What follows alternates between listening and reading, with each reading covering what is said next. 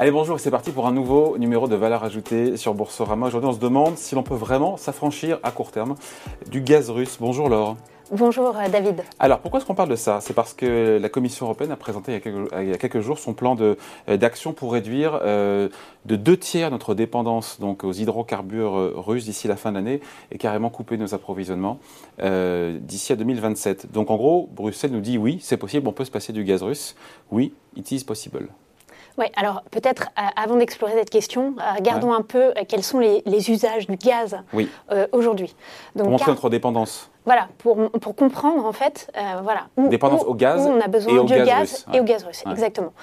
donc le gaz, c'est 40% pour les bâtiments. Donc en majorité, en fait, là, on, parle de chauffage, mais on parle aussi des autres usages du gaz domestique pour la cuisine pour, ou pour l'eau chaude sanitaire. Ensuite, on a environ 25% euh, d'usage de, gaz dans l'industrie. Donc là, c'est euh, principalement euh, pour le chauffage dans des procédés industriels, mais aussi utiliser le gaz en fait comme composant, par exemple dans, la pétrochimie. Et enfin, on a à peu près 25% aussi de gaz, d'usage du gaz, donc sur l'énergie. Donc là, on parle à la fois d'électricité, de génération d'électricité, mais aussi de génération de chaleur pour les réseaux de, de chaleur urbains. Donc donc, on, voit notre dépendance au gaz. Donc notre, voilà, notre dépendance au gaz, c'est sur ces différents segments et donc en priorité, on parle de bâtiments. Et ensuite, il faut regarder euh, dépendance au gaz russe. Donc en fait, en Europe, euh, en moyenne, 40% euh, euh, du gaz provient de Russie et ce pourcentage augmente très fortement en Allemagne, où on est au-dessus de 60%, ou en Italie. donc là, voilà, clairement, on a une dépendance aujourd'hui très forte. Alors quand on dit aujourd'hui, là j'utilisais les chiffres de 2021 et Ursula von Leyen, donc il y a quelques jours, quand elle a annoncé le, plan REPowerEU, a quand même annoncé qu'aujourd'hui, en fait, on était à 26% de part dans le gaz importé en Europe, de, de part de gaz russe. Donc on a quand même réussi à déjà baisser euh, significativement ce, pourcentage. Maintenant, la question, en fait, c'est comment, à, long terme, euh, on sort voilà, de, cette, euh, de cette dépendance. Elle nous dit comment, la Commission européenne? On a le mode d'emploi, ça y est, enfin, le plan de bataille, un plan à 200 milliards d'euros d'ailleurs d'investissement. Oui, alors peut-être avant la, Commission européenne, il y a eu plusieurs scénarios qui avaient été évoqués. Donc il y a des scénarios noirs, il y en a deux. C'est le premier, c'est en fait un scénario de rationnement. donc ici, un, des, instituts économiques ont fait des calculs et si en fait on se rationnait, euh, en fait ça, reviendrait à recréer une crise comme celle du, coronavirus en termes de baisse de la croissance économique. Donc bon, ça c'est un, scénario qu'on écarte. Euh, ensuite, il y a le scénario où euh, on revient à une utilisation plus massive du charbon, ah, qui est possible. On peut économiquement d'ailleurs c'est possible. c'est possible. C'est économiquement de moins en moins intéressant, mais quand même c'est voilà, c'est encore possible. Après on tire un trait sur les, euh, les accords de Paris. Voilà. Et ce qui est intéressant en fait dans le, scénario de la, Commission européenne, c'est qu'on est sur un scénario d'une transition bas carbone. Euh, Pour éviter le scénario du pire, euh, une brusque chute de l'activité, si on a des, des, rationnements, encore une fois, il faut couper l'électricité, le retour au charbon, évidemment, pour la planète, c'est n'est pas, pas l'idéal, évidemment. Et donc, ce que nous dit, en gros, la, la Commission européenne, c'est de mettre notamment, il y a trois piliers hein, dans, la réponse, encore une fois, dans le plan de bataille de la Commission européenne, notamment mettre le paquet sur les énergies euh, bas carbone. Mais là, encore une fois, pour quel coût et à quel horizon? Ouais, alors là, donc sur le, coût global en fait de ce package Repower EU, donc de sortie du fossile russe, c'est 210 euh, milliards et c'est un plan à horizon 2027. Euh, c'est un plan qui vient s'ajouter en fait au Green Deal euh, européen qui était déjà sur la table. Donc sur le renouvelable, il s'agit de doubler le renouvelable d'ici d'ici 2030, mais c'est juste une accélération des plans qui étaient en fait déjà prévus par la Commission. donc par exemple dans les initiatives on a euh, une obligation euh, pour les, toitures des bâtiments administratifs, commerciaux, puis résidentiels, d'installer graduellement en fait des panneaux solaires. Donc voilà, il y a ce type euh, un peu d'obligations qui vont accélérer en fait des initiatives euh, sur la pénétration euh, des, énergies renouvelables qui étaient déjà en cours.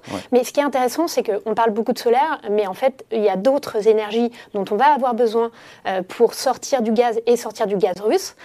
donc notamment, on a du biogaz parce que pour remplacer le, gaz russe, on peut ben, utiliser du, du, gaz renouvelable. et ensuite, il y a aussi de transformer, de rénover énergétiquement les bâtiments. Je le disais plus tôt, c'est 40% aujourd'hui de l'utilisation en fait du gaz. Et donc ici, un effort énorme sur la rénovation thermique et notamment un plan pompe à chaleur. Mmh. sur les pompes à chaleur, il faut savoir qu'en Europe, aujourd'hui, il y a environ 200 000 foyers et on vend en, moyenne 2 euh, millions de pompes à chaleur. Donc on voit que là, il y a vraiment une accélération très forte à faire euh, en quelques années. Bon, ça c'est pour la partie green, j'ai envie de dire. Il faut mettre le paquet, accélérer, accélérer une trajectoire qui existe déjà, qui a déjà été tracée par la Commission européenne. Après, il faut aussi évidemment trouver d'autres euh, fournisseurs, nous approvisionner en gaz chez d'autres. Et là, pour le coup, euh, ça peut être du GNL américain, euh, ça peut être du gaz classique aussi, dans le pipeline d'autres pays. Voilà, donc en fait, le gaz, ben, soit il vient par un pipeline existant et, donc on peut l'avoir sous forme de gaz, soit c'est sous forme de gaz naturel liquéfié parce qu'en fait, il n'y a pas l'infrastructure, mais ça demande quand même de créer des capacités de stockage, donc des nouveaux terminaux de regasification, donc pour pouvoir le stocker et ensuite le distribuer. Donc oui, on a des partenaires aux États-Unis, euh, au Qatar, à l'Égypte. Donc il y a plusieurs, euh, euh, plusieurs plans B. Mais peut-être, David, il y a un point qu'on n'a pas évoqué et qui est peut-être pour moi le plus intéressant, c'est celui de, de l'efficacité énergétique, qui est d'ailleurs mis en avant par Ursula von Leyen. Et là, on a aussi une accélération parce que le plan précédent de la Commission européenne prévoyait 9% d'amélioration d'efficacité énergétique d'ici 2030. Et ce nouveau plan Repower EU passe à 13% d'amélioration de l'efficacité énergétique. Parce qu'on parlait aussi un peu plus tôt des pompes à chaleur, mais il faut savoir qu'une pompe à chaleur, si on n'a pas bien isolé le bâtiment, euh, ça fonctionne euh, pas bien. Donc là, il y a vraiment un enjeu en fait massif euh, de rénovation des bâtiments, mais mm. aussi d'efficacité énergétique dans les, dans les process industriels. Et oui, il y a un coût, hein, bien sûr, très, très important. Voilà, et un reste à charge qui est très important pour le particulier. côté investisseur, pardon, mais toutes ces informations nouvelles, en quoi ça change la donne bah, à la fois, euh, c'est un formidable accélérateur parce que, voilà, concrètement, euh, l'Union européenne met, en avant des pistes. Et d'un autre côté, euh, ça change pas énormément la donne parce qu'on a déjà des rapports d'instances internationales reconnus sur le sujet. Je pense au GIEC, donc ce groupe international d'experts sur le, le, changement du climat, ou l'Agence internationale de l'énergie. Et le GIEC, dans son sixième rapport qui est sorti en février 2022, nous indique que maintenant, il ne s'agit pas que les émissions carbone pique, euh, pardon, atteigne un, sommet euh, d'ici 2030, mais c'est 2025. 2025, c'est dans trois ans. Le plan de la Commission européenne, c'est 2027. Donc on voit que là, en fait, c'est cette accélération européenne, de toute façon, elle s'inscrit dans une accélération euh, globale qu'on doit avoir parce qu'on n'a pas précédemment respecté en fait les trajectoires de, réduction, et donc on n'a plus vraiment le choix. Là, il faut qu'on mette le paquet. Et donc concrètement, j'aurais ma question concrètement pour l'investisseur, bah, comment il peut participer à ça? Oui, bah, c'est ça, c'est que nous, un espoir de rentabilité, en disant qu'en même temps, il agit pour le climat. Bah, Nous, en fait, on, chez Tikeo Capital, on essaie de se référer majoritairement à la science, donc au GIEC et à l'Agence internationale de l'énergie, donc qui sortent des scénarios, euh, notamment l'Agence internationale de l'énergie, l'année dernière, euh, le, Road to Net Zero euh, by 2050, donc c'est en fait une, trajectoire pour atteindre une économie neutre en carbone d'ici 2050.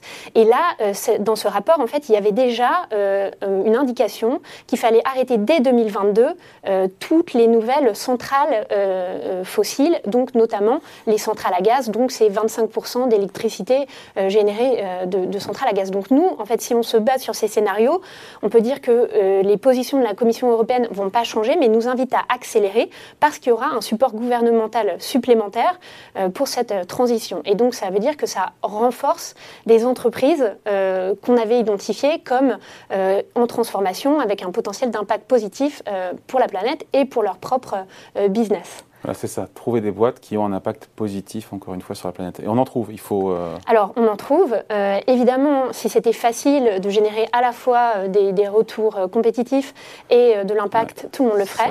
Donc, voilà, c'est beaucoup de boulot. mais oui, on en trouve. Je pense par exemple à, un leader du packaging en verre et en métal qu'on apprécie, parce que ces, ces, matières sont recyclables à l'infini. et aussi parce que cette entreprise, donc Ardag, développe en, Allemagne une des premières centrales, en fait un haut fourneau, pardon, pour, pour chauffer le verre à base de 80% d'électricité versus avant 80% de gaz. Et là, donc, on est concrètement dans cette réduction d'utilisation du gaz. Mais c'est beaucoup d'efforts d'innovation et c'est aussi des investissements. Donc oui, il faut que les investisseurs derrière soient capables d'alimenter cette, cette transition. Allez, merci beaucoup, Laure. Merci pour ces explications. Valeur ajoutée revient dans quelques jours sur Boursorama.